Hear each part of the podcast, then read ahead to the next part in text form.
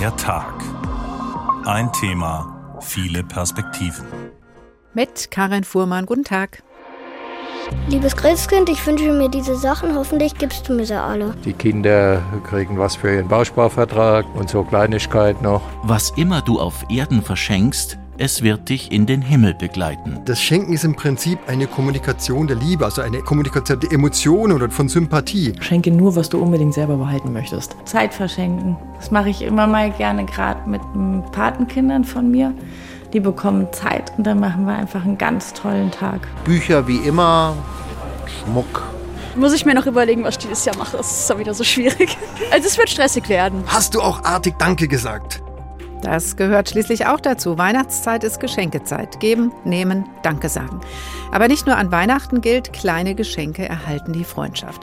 Vielleicht deswegen steckt das Bedürfnis zu schenken tief in uns drin, obwohl es eigentlich der ökonomischen Vernunft widerspricht. Auf den ersten Blick jedenfalls bringt es uns keinerlei Vorteil. Auf den zweiten aber schon. Denn wer schenkt, dem wird gegeben. Heute ein Lächeln oder eine Umarmung, früher Beistand. Man erkaufte sich Loyalität in einer Art Ringtausch. So konnten Geschenke eine Art Lebensversicherung bedeuten. Heute können sie ein Ausdruck von Wertschätzung sein. Stressig wird's, wenn Geschenke zur lästigen Pflicht werden oder das Gefühl entsteht, sie müssten immer größer, schöner, teurer werden. Dann freut das vor allem die Konsumgüterindustrie.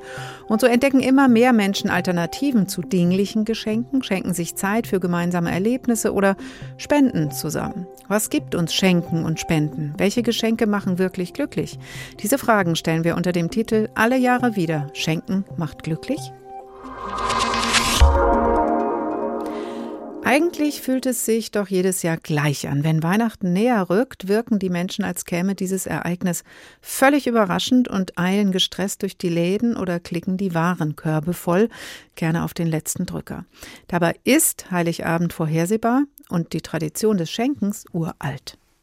Es ist ein ganz besonderer Zauber, der in der uralten Kultur des Schenkens liegt. Ein Zauber mit vielen Facetten und Geschichten rund ums Geschenk.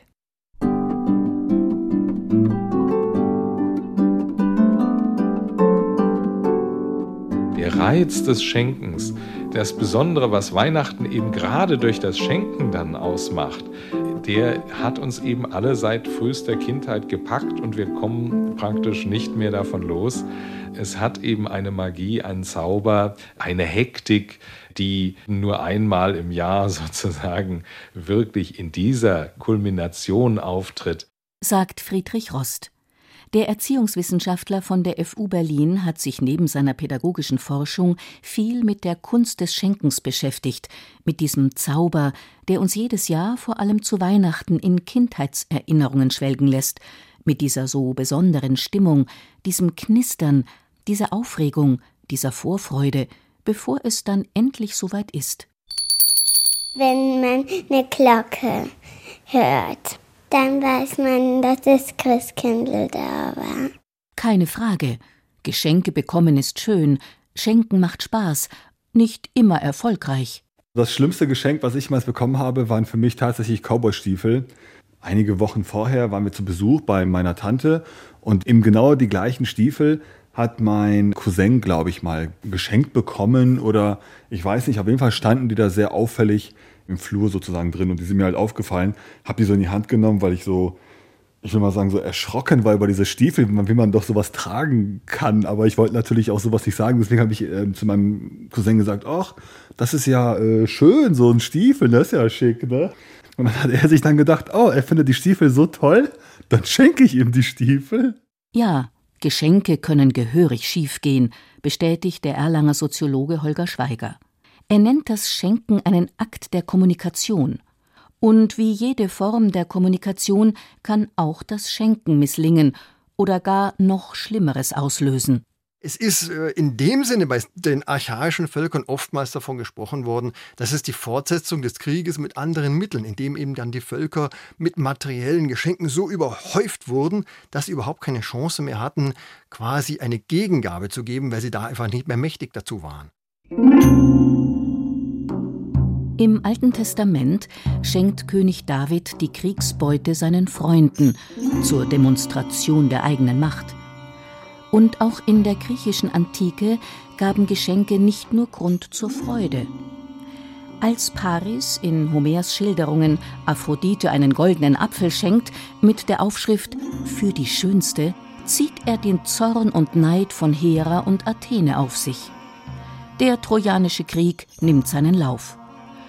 Und als Pandora verbotenerweise die ihr geschenkte Büchse öffnet, wird sämtliches Leid und Unheil über die Menschen gebracht. Warum also schenken wir überhaupt? Fragt Veronika Wawacek in ihrem Bericht über die Komplexität des Schenkens. Diese Frage nehmen wir mal mit in die weitere Sendung der Tag. Wilhelm Schmid, Philosoph und Buchautor. Guten Tag. Schönen guten Tag, Frau Fuhrmann. Vom Schenken und Beschenkt werden ist Ihr Buch betitelt. Wie lautet Ihre Antwort auf die Frage, warum schenken wir überhaupt, wenn doch so viel schiefgehen kann? Wir schenken, um Beziehungen zu begründen oder, wenn es sie schon gibt, zu pflegen. Das heißt, Schenken ist eine Form der sozialen Kommunikation. Ja, auf jeden Fall. Stellen wir uns mal vor, wir würden nie was geschenkt bekommen. Wie würden wir uns dann fühlen? Und wie würden wir uns fühlen, wenn wir immer schenken, aber nichts zurückbekommen? Eben, dann wird ganz schnell klar, was Schenken für eine Bedeutung hat. Aber es kann eben auch nicht nur mit guten Gefühlen verbunden sein. Das haben wir eben in dem Beitrag auch schon gehört. Es kann auch geschenkt werden, um andere in Bedrängnis zu bringen, Druck zu erzeugen. Ist das kulturhistorisch auch nachvollziehbar?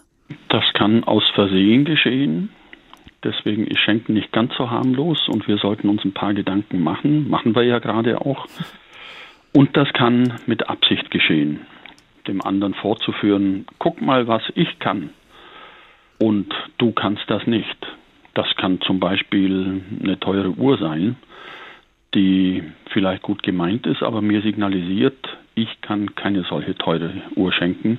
Da Schenken aber immer hin und her gehen muss, Einseitigkeit macht die Beziehung schwierig und äh, möglicherweise unmöglich irgendwann, sollte ich immer mitbedenken, was kann nicht nur ich, sondern was kann der andere. Mhm.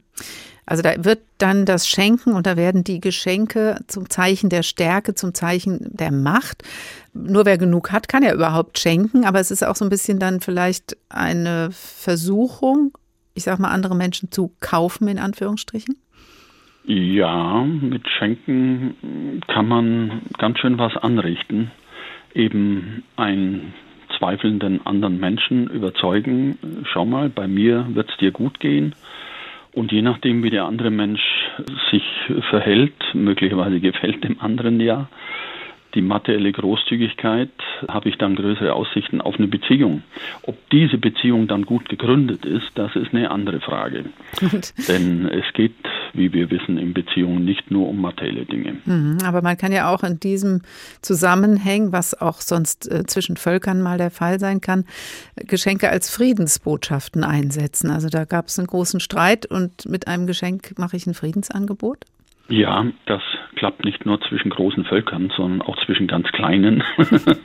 Familie und Freundschaft und Bekanntschaft kann allerdings auch schiefgehen. Das war übrigens ein wichtiger Grund für mich, mich überhaupt mal näher mit dem Schenken zu befassen, weil ich mal wieder was gut machen wollte und einen sehr großen Blumenstrauß geschenkt habe, den ich eigens von der Floristin habe anfertigen lassen, also nicht irgendwo als Sonderangebot mitgenommen. Und das Einzige, was ich geerntet habe, war die Bemerkung, je größer der Blumenstrauß, desto schlechter das Gewissen. Das stimmte und hat mich ins Überlegen gebracht. Hat also nicht geklappt, kann auch schiefgehen, das Schenken. Es kann auch ausgespielt werden, ähm, gerade dieses Zeichen der Stärke oder der Macht zu geben. Es gibt das Beispiel eines nordwestamerikanischen Volkes um Vancouver und Seattle, die sich gegenseitig in einer Art Wettlauf Geschenke gemacht haben. Und wer dann irgendwann nicht mehr mit konnte, der hat verloren. Das ist so ausgeartet, dass das Ende des 19. Jahrhunderts von der kanadischen Regierung verboten werden musste. Also auch das kann passieren, dass man es wirklich übertreibt und es eigentlich zu einem richtig feindseligen Akt werden kann? Ja, Schenken als Überwältigung, das gibt es. Und äh, das war sicherlich die Potlatch-Tradition in diesem Fall, die etwas ausgeufert ist. Manchmal habe ich den Verdacht, bei den Gießkannengeschenken könnte das auch der Fall sein. Also wenn andere Menschen einfach zugeschüttet werden mit einer ganzen Fülle von Dingen, die sie zum größeren Teil nicht brauchen, aber eben überwältigen. Und das ist nicht der Sinn des Schenkens. Wie würden Sie den denn beschreiben, den Sinn des Schenkens?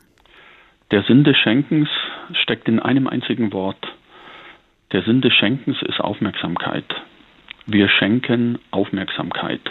Egal, ob es um ein Ding geht, in dem Aufmerksamkeit steckt, das dem anderen signalisiert, ich bin aufmerksam auf dich. Woraus folgt, wenn ein Geschenk kein aufmerksames ist, ist es daneben. Das können wir dann auch lassen. Also wenn ich dreimal dieselben Ohrringe schenke, dann ist was schiefgegangen.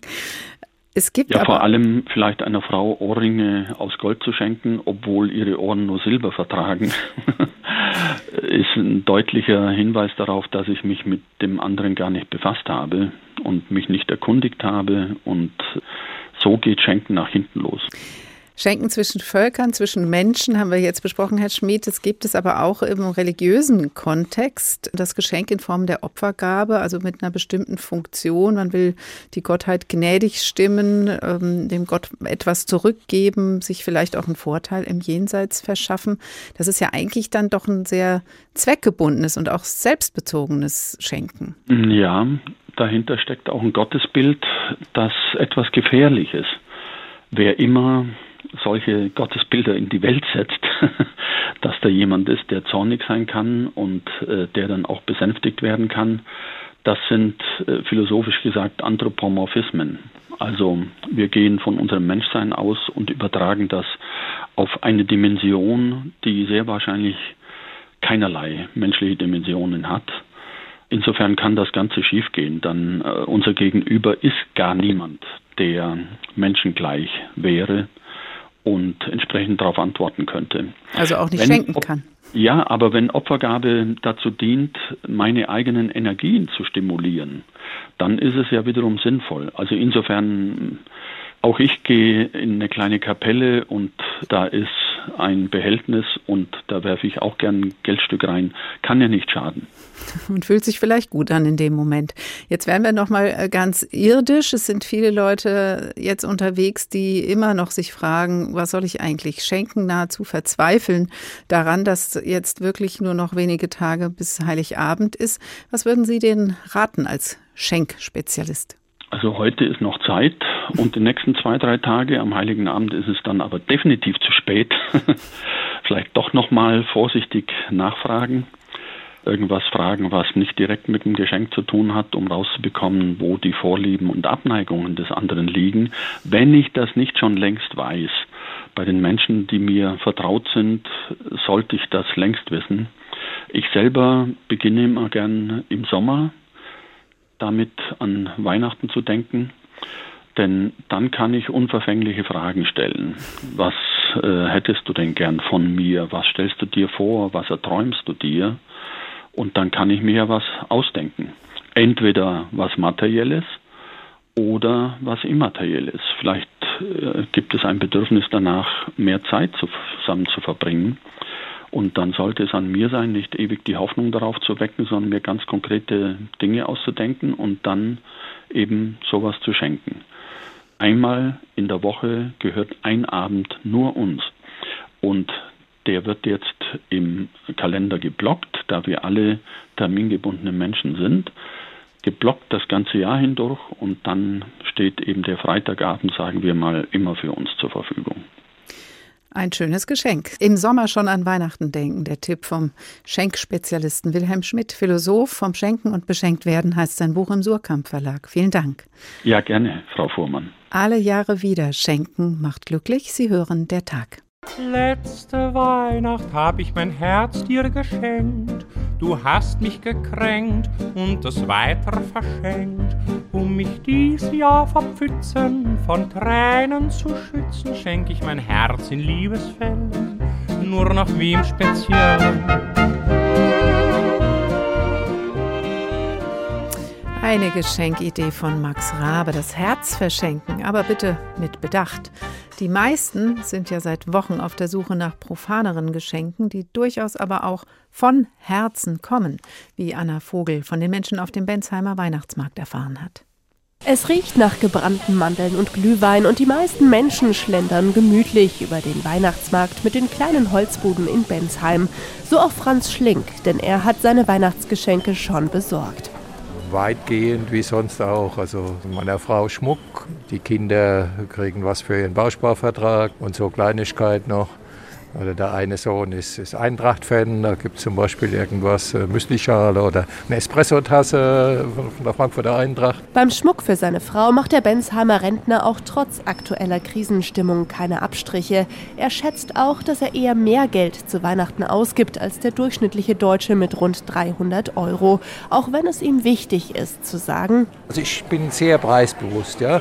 Also ich meine, es wäre jetzt nicht so, dass ich das Geld nicht ausgeben könnte, aber ich bin der Auffassung, dass man auch nicht das anheizen soll.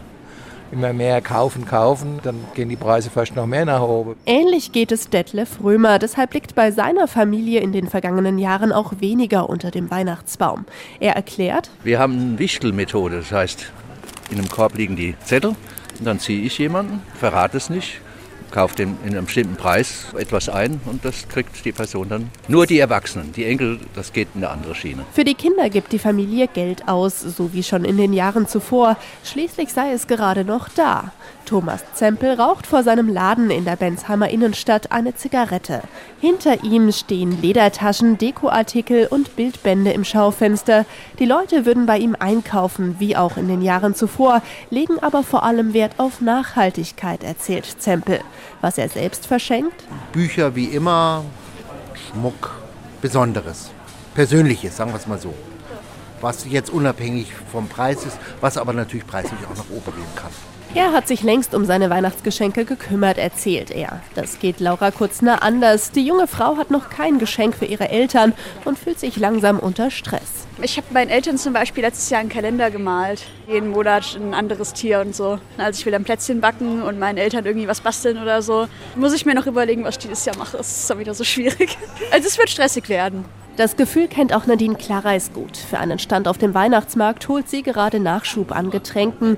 Die Weihnachtszeit ist für sie immer mit Arbeit verbunden. Deshalb hat ihre Familie beschlossen, wir schenken uns tatsächlich nichts. Die Weihnachtszeit ist so stressig für uns immer, dass wir den Abend äh, zusammen genießen und essen und trinken und äh, uns feiern. Und da braucht man keine Geschenke. Trotzdem stellt sie klar, das heißt nicht, dass sie grundsätzlich keine Geschenke mag. Ich finde es immer am schönsten, wenn man das ganze Jahr über etwas findet für einen Menschen, wo man sagt, oh, das passt genau, das besorgt und dann ist es erledigt. Ich meine, Schenken macht ja auch Freude. Aber das macht es eben auch zu anderen Zeiten im Jahr. Ohne Stress und mit mehr Muße zum gründlichen Aussuchen. Anna Vogel war auf dem Bensheimer Weihnachtsmarkt. Wer bringt die Geschenke? Kinder antworten auf die Frage normalerweise das Christkind oder auch der Weihnachtsmann oder beide zusammen.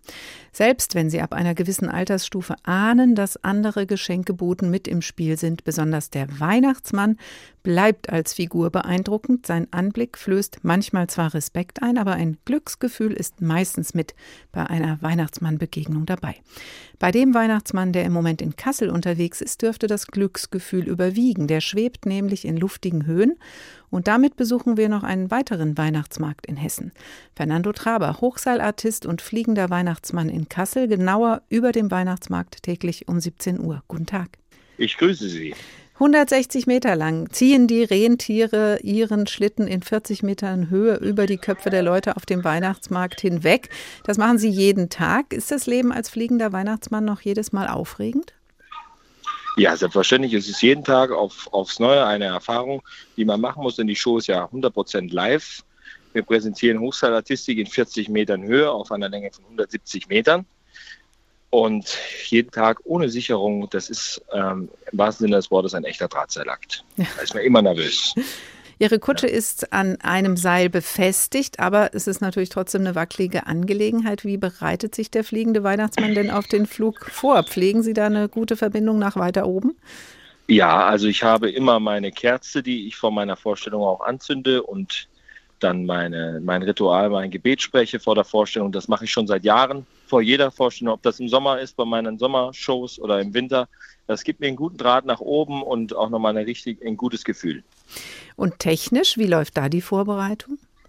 Ja, es wird alles überprüft. Ich laufe dann meinen Rundgang über den Weihnachtsmarkt, überprüfe die ganzen technischen Verankerungen, meinen Stahlgitterturm, der 40 Meter hoch ist, wird überprüft, ob da alles noch in Ordnung ist. Dann am Schlitten wird alles nachgeschaut, ge geguckt, ob genug Sprit im Schlitten ist. Die Raketen mhm. werden angebracht und dann läuft nicht nur der Motor warm, sondern auch ich. Und wie viel bekommen Sie dann, wenn Sie oben ähm, auf der Reise sind im Schlitten noch mit von dem Geschehen unten auf dem Weihnachtsmarkt, auf dem wir Sie auch jetzt gerade erreichen? Also von dieser Faszination beim Zuschauen. Kriegen Sie das mit? Auch die Vorfreude vielleicht auf die Geschenke, die Sie später verteilen? Oder sind Sie da ganz mit Ihrer Vorstellung beschäftigt?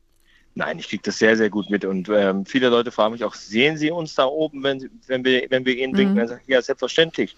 Ich kann sogar teilweise äh, Leute erkennen, die ich kenne. Kann ich unten erkennen beim Winken. Also man braucht nicht denken, dass ich das nicht mitkriege. Ich kriege das sehr, sehr gut mit da oben. Das heißt, die leuchtenden Augen, die leuchten auch 40 Meter hoch in den Himmel. Ja, auf jeden Fall. Ein Geschenk ist das ja schon, was Sie da tun für die Leute unten auf dem Weihnachtsmarkt, allein schon das eben ihnen zuschauen zu können. Ähm, ist das auch ein besonderes und auch ein schönes Gefühl für Sie, Freude schenken zu können? Ja, das ist für mich das das wertvollste Gefühl überhaupt. In dieser Zeit, wo wir uns befinden, wo die Menschen so schnelllebig sind, es kommt nur noch auf materielle Sachen an. Nur noch, wer ist der teurere, wer ist der bessere, wer hat das Schönere. Und in so einer Situation Freude zu schenken, ist das Wertvollste, was man haben kann. Gerade den Kindern, die wenig zu Hause haben, dem bedeutet, das bedeutet mir sehr viel. Weil ich habe, ich mache viel für Kinder und äh, bin ein großer Kinderfreund und ich finde es ganz wichtig, dass man auch den Menschen, die wenig haben, etwas zurückgibt, was sie mit nach Hause nehmen können, was eben nicht kaputt geht nach zwei, drei Jahren oder was vergeht oder nicht mehr in ist, sondern das ist eine, eine Erinnerung, die sie ihr Leben lang im Kopf halten können. Das klingt sehr, sehr schön und sicher auch faszinierend für die Kinder. Dann steigen Sie aber hinab, Herr Traber, als Weihnachtsmann und geben den Kindern tatsächlich Geschenke. Das dürfte dann doch auch ein bisschen respekteinflößend sein, oder? Ja, ich gehe dann nach unten, fahre mit dem Fahrstuhl, ganz traditionell, nach unten und beschenke dann die Kinder mit kleinen Präsenten, kleine Schokolädchen, Kuscheltiere und dergleichen, damit die Kinder eben auch die perfekte Illusion haben. Wir sind aber schon in Planung für nächstes Jahr, wenn, wenn es denn klappt, dass ich nächstes Jahr wieder in Kassel sein werde, dass wir nächstes Jahr eine andere Lösung finden, aber darüber kann ich leider jetzt noch nicht sprechen. Hm. Eine Überraschung auf jeden Fall. Ja, das klingt so. Und ähm, das klingt aber auch ein bisschen so, also Sie geben, Sie schenken Freude, Sie schenken Geschenke, auch geben den Kindern Geschenke. Was haben Sie selbst davon? Ist das, äh, diese Dankbarkeit, sind die leuchtenden Augen auch ein bisschen Geschenk für Sie? Ja, ich bin Künstler, ich lebe vom Applaus, das ist mein Brot tagtäglich und die leuchtenden Kinderaugen, das ist meine, mein Lohn für meine Arbeit hier. Genauso wie der Applaus der Zuschauer das, das gibt einem Künstler wie mir, einem Hochsaalartisten, genau das, was, was man noch braucht. Nach zwei Jahren Corona ist es für mich eine Wohltat. Sie sind dann Hochseilartist, aber Sie sind auch Weihnachtsmann. Was sagt Ihnen diese Figur persönlich? Ja, ich habe den Weihnachtsmann mittlerweile schon verkörpert. Ich ähm, spiele ja schon seit über zehn Jahren den fliegenden Weihnachtsmann auf dem Hochseil. Mit 14 habe ich meinen ersten fliegenden Weihnachtsmann gemacht und ähm, habe jetzt über zehn Jahre Erfahrung darin und den, die, die Weihnachtsmannfigur ist eine Sache, die muss man einfach mit Respekt angehen, weil man kann da viel kaputt machen. Ich habe das oftmals gesehen bei Kaufhaus-Weihnachtsmännern oder was, die das lieblos gemacht haben im Kostüm. Bei mir, ich lege da sehr viel Wert drauf auf Perfektion. Meine Schuhe, das Kostüm ist alles handgemacht. Das ist ein Echthaarbart, das ist eine Echthaarperücke. Also es ist so, dass die Illusion für die Kinder perfekt sein muss. Weil eine Kinderillusion zu, äh, zu zerstören, die kriegt man nicht mehr ganz. Und wenn dann doch ein Kind sich gruselt und weinend davonrennt? Ja, dann versuche ich trotzdem immer noch souverän und diszipliniert dem Kind zu erklären, dass ich ja gar, gar nicht beiße. Jetzt sind äh, Sie natürlich nicht nur Weihnachtsmann, sondern auch Fernando Traber. Schenken Sie selbst gern, auch mit Blick auf Weihnachten? Äh, ist das was, was für Sie zum Weihnachtsfest dazugehört, dass man sich auch Geschenke gegenseitig gibt? Ja, ich sage immer so, ähm, das, was man schenkt, das sollte auch immer in einem gesunden Maß bleiben. Weil ich möchte nicht, dass ich mit meiner Familie in eine, einen Zyklus reinkomme, wo, wo es dann nur noch darum geht, dass man immer mehr, immer größer, immer weiter denkt, sondern ich finde, es kommt viel mehr auf die Gestik selber drauf an, dass man an eine Person gedacht hat, wie darauf an, was man ihm schenkt. Fernando Traber, Weihnachtsmann in 40 Metern Höhe über dem Kasseler Weihnachtsmarkt. Ganz herzlichen Dank und schöne Tage, schöne Aufführungen noch und alles Gute für die nächste Zeit. Frohe Weihnachten. Alle Jahre wieder schenken macht glücklich. Sie hören der Tag. Morgen kommt der Weihnachtsmann und ist schwer am Tragen. Tomahawk, Indianerzelt, Kaufmannsladen, Spielzeug, Geld, alles, was mir sonst gefällt, haben, haben, haben. Er bringt Geschenke, der Weihnachtsmann, ist schwer am Tragen, auch der von Max Rabe. Manche verständigen sich aber auf Spenden statt schenken und sammeln für andere Geld ein unterm Weihnachtsbaum oder werfen was in den Klingelbeutel beim Gottesdienst oder beides. Gegen Jahresende wird ohnehin in der Regel mehr gespendet und ein Verein in Wiesbaden hat eine ganz neue Idee gehabt, die Energiepauschale spenden und armen Menschen damit etwas schenken können. Sophia Luft über die Spendenbereitschaft in Hessen und den Verein Silberstreif. Die 72-jährige Rentnerin Saga Pohl kann ihr Glück kaum fassen.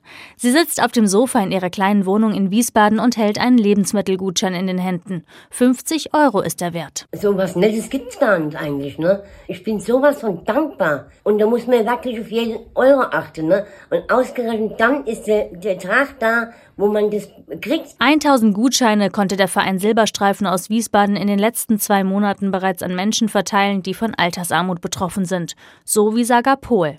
Möglich gemacht haben das Menschen, die Teile oder sogar die gesamte Summe ihrer Energiepauschale gespendet haben. Über 70.000 Euro seien durch die Spendenaktion des Vereins Silberstreifen zusammengekommen, sagt der Vorsitzende Johannes Weber. Ich persönlich schließe daraus, dass die Bereitschaft zu teilen und die Solidarität in unserer Gesellschaft weit höher sind, als wir es gemeinhin annehmen. Eine Beobachtung, die in diesem Jahr auch Bernd Kreh vom Landesverband der Diakonie Hessen machen kann.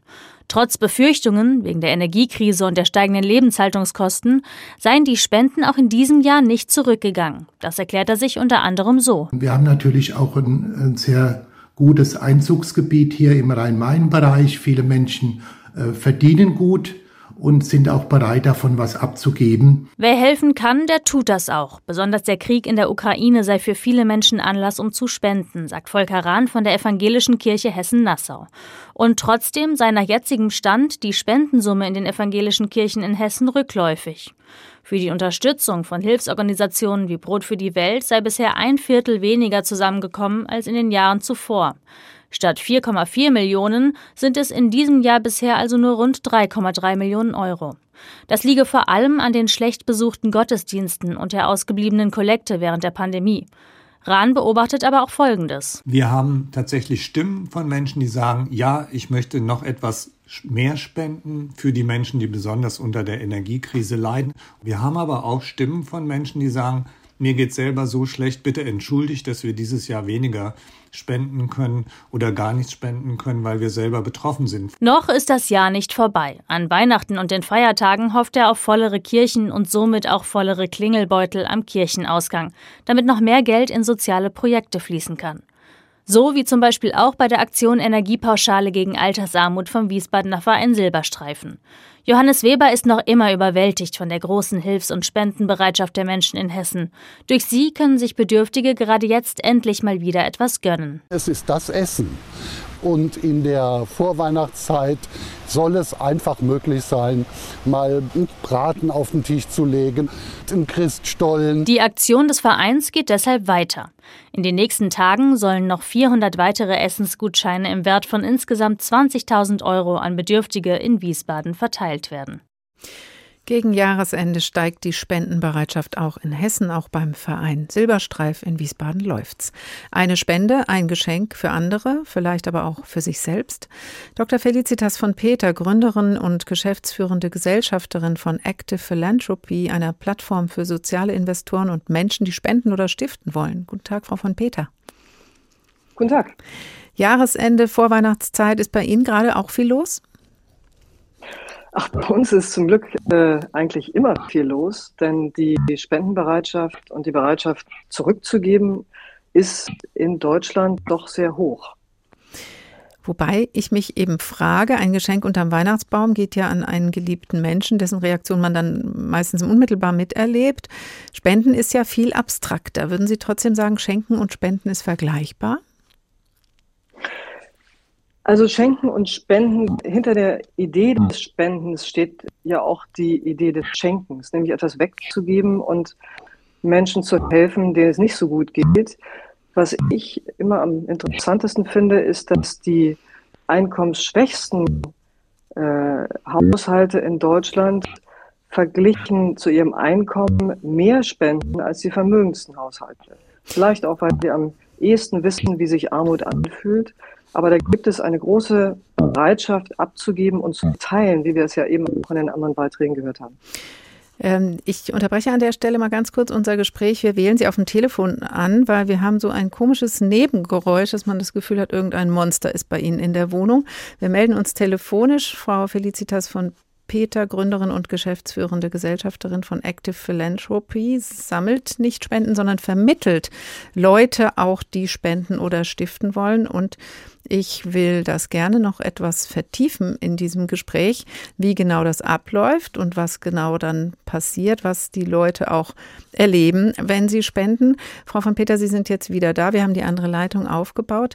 Welche Motive stehen denn für die Leute im Zentrum, im Zentrum, die dann auf Sie zukommen und spenden oder stiften wollen? Also oft sind es persönliche Erfahrungen, die man gemacht hat und äh, die einen dazu bringen, äh, diese Verantwortung, die auch mit Vermögen einhergeht, zu übernehmen. Äh, es ist ein Mensch, der in Not geraten ist, der äh, dazu bringt, über Not insgesamt nachzudenken. Ich glaube, jeder, der mit offenen Augen durch das Leben geht, sieht, dass es Menschen gibt, die weniger haben und das motiviert immer noch viele auch zu, zu spenden und zu, zu unterstützen. Mhm. Wenn man sich den Anteil anguckt, wofür gespendet wird, dann ist der größte Anteil die humanitäre Hilfe, also ganz konkret Kinder- und Jugendhilfe. Das ist, glaube ich, für jeden nachvollziehbar. Was ich in diesem Jahr sehr interessant fand, ist, dass der Anteil an Spenden in die Katastrophenhilfe, das heißt auch an die, äh, an die Menschen, die aus der Ukraine zu uns gekommen sind, sehr stark gestiegen ist. Auch das haben Sie ja schon berichtet. Also wir sehen ganz oft, dass Menschen mit offenen Augen durchs Leben gehen und immer da, wo Not ist, dann auch geben. Sie beraten ja eben äh, Menschen, die Geld geben wollen, auch zum Beispiel zur Bekämpfung der Klimakrise. Das ist jetzt wiederum was, was jetzt erstmal natürlich sehr viel abstrakter ist, als wenn man weiß, in der Ukraine leiden Menschen Not oder arme Menschen in Wiesbaden brauchen was zu essen. Wohin geht da das Geld zum Beispiel? Die Klimakrise ist ja nicht nur eine Krise, sondern sie verursacht auch viele andere Krisen. Auch die Pandemie hat ja mittelbar was mit der Klimakrise zu tun. Und ich glaube, diese Tatsache, dass die Klimakrise verknüpft ist mit anderen Herausforderungen für die Gesellschaft, die greift immer mehr um sich. Nehmen Sie das Thema Gesundheit. Äh, wenn der Gesundheitssektor ein Land wäre, wäre er der fünftgrößte Emittent von Treibhausgasen. Das heißt, es gibt Initiativen, hier zum Beispiel die Deutsche Allianz Klima und Gesundheit, die Akteuren aus dem Gesundheitssektor helfen, ihre Emissionen zu senken und die wiederum sind spendenfinanziert. Also dafür geben Menschen auch Geld. Ein anderes Beispiel, wir brauchen mehr Berichterstattung, nicht nur, nicht nur über die Klimakrise, sondern auch über Lösungen. Und es gibt verschiedene Initiativen, die Journalisten fortbilden, die Medienschaffende fortbilden und mehr Informationen bereitstellen, äh, die wiederum über die Medien weitergetragen werden können. Jetzt ist ja ein Philanthrop, auf den Sie sich mit äh, dem Namen ähm, von Active Philanthropy ja beziehen, ein Mensch, der freiwillig und gerne Gutes für andere tut. Das klingt ja erstmal selbstlos. Aber bei diesen ähm, Spenden zur Bekämpfung der Klimakrise könnte man ja denken, ist es vielleicht auch so ein bisschen was gegen schlechte Gewissen. Also ich kaufe mich frei, wenn wir hier so Ressourcen verschwenden, um uns leben oder so, so äh, luxuriös leben und agieren und andere vielleicht mehr leiden unter den Folgen, dann regle ich mal das mit so einer Spende. Ende? Ich weiß gar nicht, ob diese Schuldfrage so zielführend ist, denn es kann sich ja keiner freisprechen äh, von der, äh, dem Fakt, dass wir im globalen Norden sehr viel mehr Treibhausgase ausstoßen als im globalen Süden und die Folgen der Klimakrise gerade im Süden sehr viel mehr wahrgenommen und empfunden werden. Ich glaube, spätestens seit dem Ahrtal ist auch bei uns angekommen, dass äh, Klima nicht an den Grenzen Halt macht die Klimakrise Äh, ich empfinde es viel eher so, dass die Menschen sagen, wir haben jetzt noch die Chance, etwas zu verändern und diese Chance wollen wir nutzen.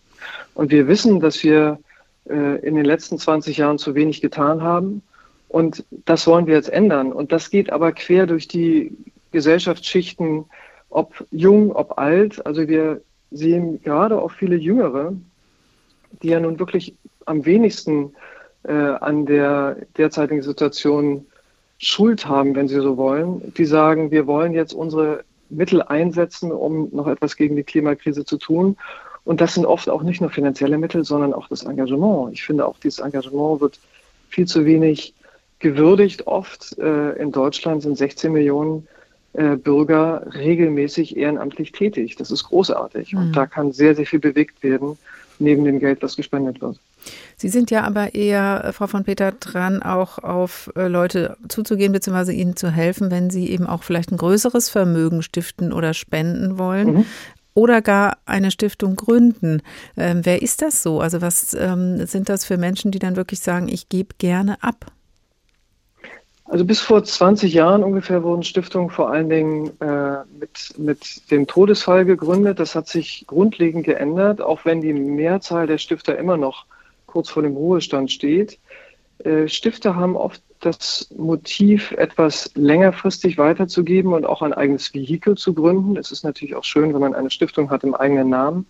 Was wir sehen, ist, dass mehr und mehr Menschen auch flexiblere Vehikel äh, wählen, weil eine Stiftung sehr schwer, Stiftung, eine rechtsfähige Stiftung sehr schwer nur veränderbar ist. Ähm, gibt es viele Menschen, die sagen, ich brauche einfach eine Organisation, über die ich Gelder hinweg geben kann, die mir hilft, das etwas zu organisieren. Aber viele der Jungen äh, sagen auch, wir brauchen keine Institution, wir geben einfach strategisch, äh, ohne Organisation und ohne eine Stiftung. Mhm. Würden Sie denn in Anlehnung an unseren Sendungstitel Schenken macht glücklich ähm, auch sagen, Spenden macht glücklich? Spenden macht meiner Erfahrung nach und nach dem, was ich aus 20 Jahren Zusammenarbeit mit StifterInnen und SpenderInnen gelernt habe, äh, sehr, sehr oft glücklich. Nicht immer, denn manche Spenden erreichen auch nicht das Ziel, was man sich selbst gesetzt hat. Und äh, ich glaube, dieses Bewusstsein, anderen Menschen helfen zu können, ist etwas, was einen inhärent glücklich macht. Ob das durch eine Spende ist oder dadurch, dass man einfach jemanden, wie gesagt, ehrenamtlich oder mal nebenher hilft, hat hoffentlich jeder der Hörerinnen und Hörer schon erlebt, wie gut das tut. Äh, und ich glaube, es steckt immer auch eine kleine Portion Eigennutz dahinter. Dagegen habe ich überhaupt nichts. Äh, dieses rein altruistische, ist äh, vielleicht auch eine hehre Vorstellung, die gar nicht unbedingt sein muss.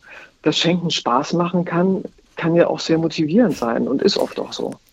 Dr. Felicitas von Peter, Gründerin von Active Philanthropy. Dankeschön. Das ist eine Plattform für soziale Investoren und Menschen, die spenden oder stiften wollen.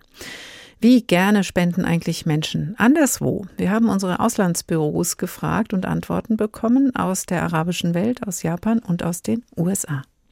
Die Amerikanerinnen und Amerikaner geben gern und viel, wenn ihre Nachbarn in Not sind. Geld, Arbeitskraft, Sachspenden. Und auch ohne Katastrophe fließen die Spenden. Voriges Jahr gingen 485 Milliarden Dollar an wohltätige Organisationen. Zieht man die Spenden von Unternehmen, Stiftungen und Ähnlichem ab, gab jeder der 330 Millionen Amerikaner rund 1000 Dollar. Und dieses Jahr beim Giving Tuesday, dem Spendendienstag nach Thanksgiving, kamen in 24 Stunden 3,1 Milliarden Dollar für wohltätige Zwecke zusammen. Hier in den USA setzen die Menschen auf Freiwilligkeit und nicht auf den Staat. Viele öffentliche Einrichtungen sind, verglichen mit Deutschland, unterfinanziert. Es gibt keine Kirchensteuer. Und die Politiker, die ständig im Wahlkampf sind, halten rund ums Jahr die Hand auf. Trotzdem, wie hier Leute 20 Dollar zusammenkratzen, um ihren örtlichen Abgeordneten, einen bedrohten Vogel oder eben den Nachbarn in Not zu unterstützen, beeindruckend. Katrin Brandt, Washington. In der arabischen Welt beruht ein großer Teil der Spendenpraktiken auf regionalen Initiativen und religiösen Regeln, wie zum Beispiel die sogenannte Zakat, eine der Säulen des Islam. Die Zakat beschreibt einen bestimmten Teil des Einkommens, den Muslime jährlich an Arme und Bedürftige geben sollen. Auch wenn es immer mehr internationale Spendenorganisationen gibt, an die die Menschen in der arabischen Welt ihr Geld geben können, wird der Zakat traditionell an bedürftige Muslime und Musliminnen im näheren Umfeld gespendet. Zum Beispiel an Verwandte, Nachbarn oder eine Organisation, die arme Menschen in der eigenen Stadt unterstützt. Wie in Deutschland auch, wird vor allem während der Feiertage viel gespendet. In der arabischen Welt ist das natürlich nicht die Weihnachtszeit, sondern der Ramadan. Und ähnlich wie in Deutschland gibt es auch in arabischen Ländern während der festlichen Tage in vielen Städten eine Art Tafel, bei der arme Menschen etwas Warmes zu essen bekommen. Aufgrund von islamischen Vorschriften wird in arabischen Ländern also eher regional gespendet. Doch von staatlicher Seite aus wird auch im Ausland unterstützt. So soll Saudi-Arabien nach eigenen Angaben beispielsweise 400 Millionen US-Dollar für humanitäre Hilfe in der Ukraine gespendet haben. An den Hilfsorganisationen der Vereinten Nationen beteiligen sich die reichen Golfstaaten allerdings vergleichsweise wenig. Laut UN kamen aus Deutschland im letzten Jahr rund 870 Millionen US-Dollar an Hilfsgeldern. Gerade einmal 13 Prozent davon brachten 2021 alle Golfstaaten zusammen auf. Aus Kairo, Thilo Spanhehl.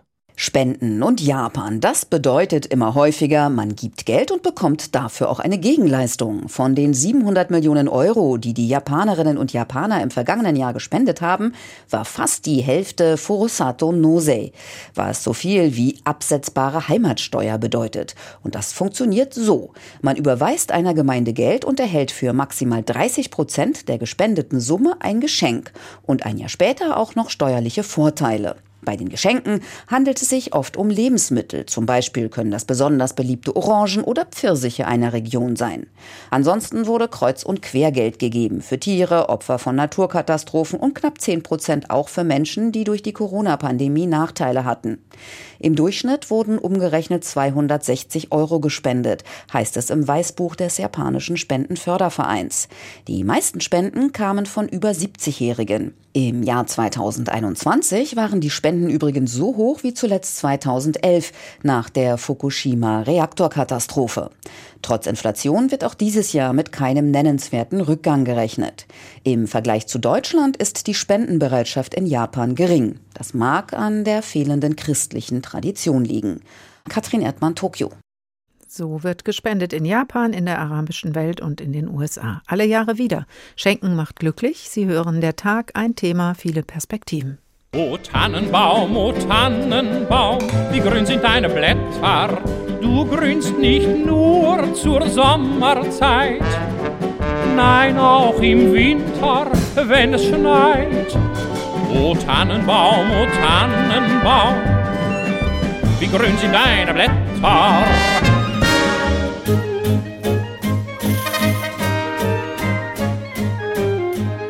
Schenken macht glücklich, haben wir heute in unserer Titelzeile geschrieben und eigentlich ein Fragezeichen dahinter gesetzt. Macht Schenken glücklich? Geschenke können glücklich machen oder auch Nebenwirkungen haben, Unwohlsein auslösen, davon haben wir gehört in der Sendung und eben auch von den Gefühlen beim Spenden gehört. Dr. Stefan Klein, Philosoph und Physiker und Autor des Buches Der Sinn des Gebens. Guten Tag. Guten Tag.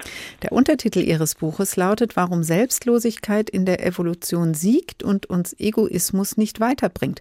Wir brauchen also das Schenken und Geben und vielleicht auch das Spenden, um uns als Menschheit weiterzuentwickeln? Naja, wir brauchen äh, vor allem Formen der Kooperation, also der Zusammenarbeit, des Miteinander etwas Tuns und Bewirken, sonst wären wir überhaupt nicht äh, so weit gekommen, Menschen zu werden, sonst säßen wir äh, immer noch auf den Bäumen. Und der äh, Witz ist, dass die Evolutionsbiologie in den äh, letzten, sagen wir, 15 bis 20 Jahren gefunden hat, dass die Bereitschaft zu geben und auch einmal uneigennützig etwas zu tun, die Voraussetzung für jede Form der Kooperation ist. Also, ähm, um es kurz zu machen, wenn wir nicht einen natürlichen Hang hätten zu geben und zu schenken, dann wären wir keine Menschen. Okay, das klingt eigentlich ganz schön, aber was passiert da genau, äh, warum wir das dann auch tun? Also macht Geben dann tatsächlich glücklich nachvollziehbar? Geben macht nachvollziehbar glücklich. Ähm, das äh, weiß man auf verschiedenen Ebenen. Das weiß man aus ähm, Untersuchungen mit bildgebenden Verfahren. Also das sind Verfahren, bei denen man die Gehirne von Menschen in Echtzeit durchleuchten kann und deren Aktivität messen. Und daher ähm, wissen wir zum Beispiel, äh, dass wenn Menschen äh, sich dafür entscheiden, etwas für andere zu tun, sogenannte Lust Zentren anspringen in den Gehirnen ähm, und die berichten dann auch, also das kann sich anfühlen wie äh, eine Tafel Schokolade essen oder ähm, guten Sex haben. Das ist kein Wunder, das sind äh, dieselben Gehirnzentren, ähm, die dabei aktiv sind. Und der Punkt ist, ähm, diese Empfindungen haben Menschen auch dann, wenn sie die Person, die die guten Taten zugutekommen, ähm, überhaupt nicht kennen. Also man kann nicht sagen, das ist einfach, dass ich mir da etwas kaufen will, sondern wir genießen das tatsächlich für andere etwas tun zu können. Das heißt selbst, also das betrifft ja dann eher so das Spenden, wenn ich nicht genau weiß, wo das hingeht, ähm, nicht jemanden direkt was in die Hand drücke, trotzdem das deutliche Gefühl habe, ich tue hier was Gutes, dann löst es so ein Glücksgefühl in mir aus. Ja, so ist das tatsächlich. Und wir wissen aus der Entwicklungspsychologie, dass sich dieser Impuls, spontan etwas für andere Menschen zu tun, sehr früh einstellt im Lauf unseres Lebens. Und zwar im Alter von ungefähr anderthalb Jahren haben Kinder erstmals diese Neigung. Und zwar ähm, vollkommen unabhängig davon, von welchem kulturellen oder sozioökonomischen Hintergrund sie sind, ähm, völlig unabhängig davon, wie sie erzogen worden sind, völlig unabhängig von ihrem Geschlecht. Mit anderthalb Jahren beginnen Kinder tatsächlich sich hilfsbereit zu zeigen und zwar auch gegenüber Menschen, ähm, die sie nicht kennen. Und nachdem das unabhängig von allen anderen Einflussfaktoren ist, sich so spontan einstellt, ähm, wie Kinder irgendwann anfangen zu laufen oder zu sprechen, spricht tatsächlich ähm, alles dafür, dass diese Verhaltensneigung mhm. ähm, angeboren ist. Also wir haben tatsächlich so etwas wie Gene für Altruismus. Wir haben in der Sendung ja gehört auch von Beispielen, wo an Geschenke Erwartungen geknüpft sind. Ja. Also man gibt was und erwartet, äh, was zurückzukriegen. Man gibt was und möchte damit seine Macht demonstrieren. Also wo eigentlich schon gewisse Erwartungen mit verknüpft sind, dass ich davon jetzt auch profitieren werde. Gibt es dann sowas wie die reine Gabe, also auch das selbstlose Geschenk, ganz ohne diese Erwartung, was zurückzukriegen? Ja, selbstverständlich gibt es das. Denken Sie an anonyme Spenden, ähm, denken Sie an die Bereitschaft, die sich, wie gesagt, schon im frühen Kindesalter zeigt, sich auch gegenüber Fremden hilfsbereit zu zeigen. Denken Sie an die vielen Berichte, von äh, Menschen, die ähm, vollkommen selbstlos für andere sogar ihr Leben einsetzen. Also wenn ich mein äh, Leben riskiere, um das Leben eines anderen zu retten, ja, ähm, bitte, was soll ich denn dann noch zurückbekommen? Also ja, diesen reinen Altruismus gibt es. Ich sage natürlich nicht, dass jedes Mal, wenn wir etwas für andere Menschen tun, dass wir dann aus reiner Selbstlosigkeit handeln. Meistens treibt uns so ein Gemisch aus altruistischen und egoistischen Motiven und ehrlich gesagt, das finde ich ja auch ganz in Ordnung. Mhm. Wechseln wir mal, Herr Klein, auf die Seite des Nehmenden. Da gibt es aus der Kommunikationspsychologie das Prinzip der Reziprozität. Also wenn ich etwas geschenkt bekomme, löst das in mir das Gefühl aus, etwas zurückgeben zu sollen. Das wird zum Beispiel auch im Marketing oder in der Werbung gebraucht. Man kriegt Gratisproben, es wird einem was zum Probieren angeboten und da sind wir vielleicht auch manipulierbar. Ist das so tief in uns verankert, dass wir da gar nicht gegen ankönnen? Ja, das ist die Gegenseite ihrer altruistischen Neigungen. Es zwingt sie ja niemand, etwas zurückzugeben, wenn sie etwas bekommen haben. Offensichtlich zeigt sich auch da ihr Impuls, etwas für andere Menschen tun zu wollen. Klar.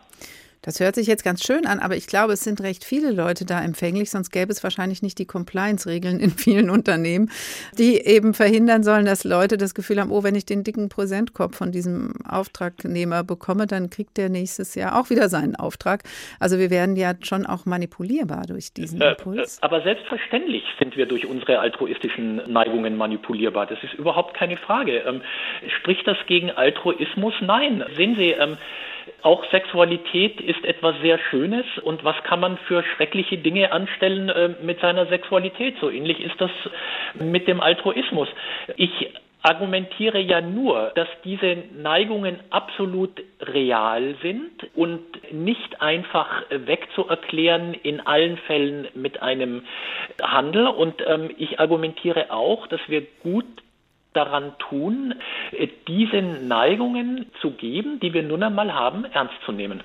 Mit Weil allen Konsequenzen, die sie haben können. Weil es für unser soziales Miteinander einfach sehr, sehr ähm, zentral ist, dieses Prinzip genau. Geben und Nehmen zu setzen.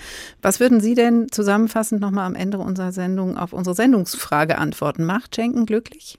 Schenken kann glücklich machen, wenn Sie es mit Sinn und mit Verstand und mit Achtsamkeit tun, äh, mit Ehrlichkeit auch sich selbst gegenüber. Es gibt einen sehr schönen Satz, bei Bertolt Brecht in den Keuner-Geschichten und da geht es um die weisen Menschen und die weisen Menschen sind unter anderem solche, die Gründe anzugeben wissen für ihre Geschenke, die sich also bewusst machen, was sie tun und äh, das halte ich für eine sehr gute Idee. Dr. Stefan Klein, Philosoph und Physiker und Autor des Buches Der Sinn des Gebens. Danke, dass Sie uns Ihre Zeit geschenkt haben. Sehr gerne.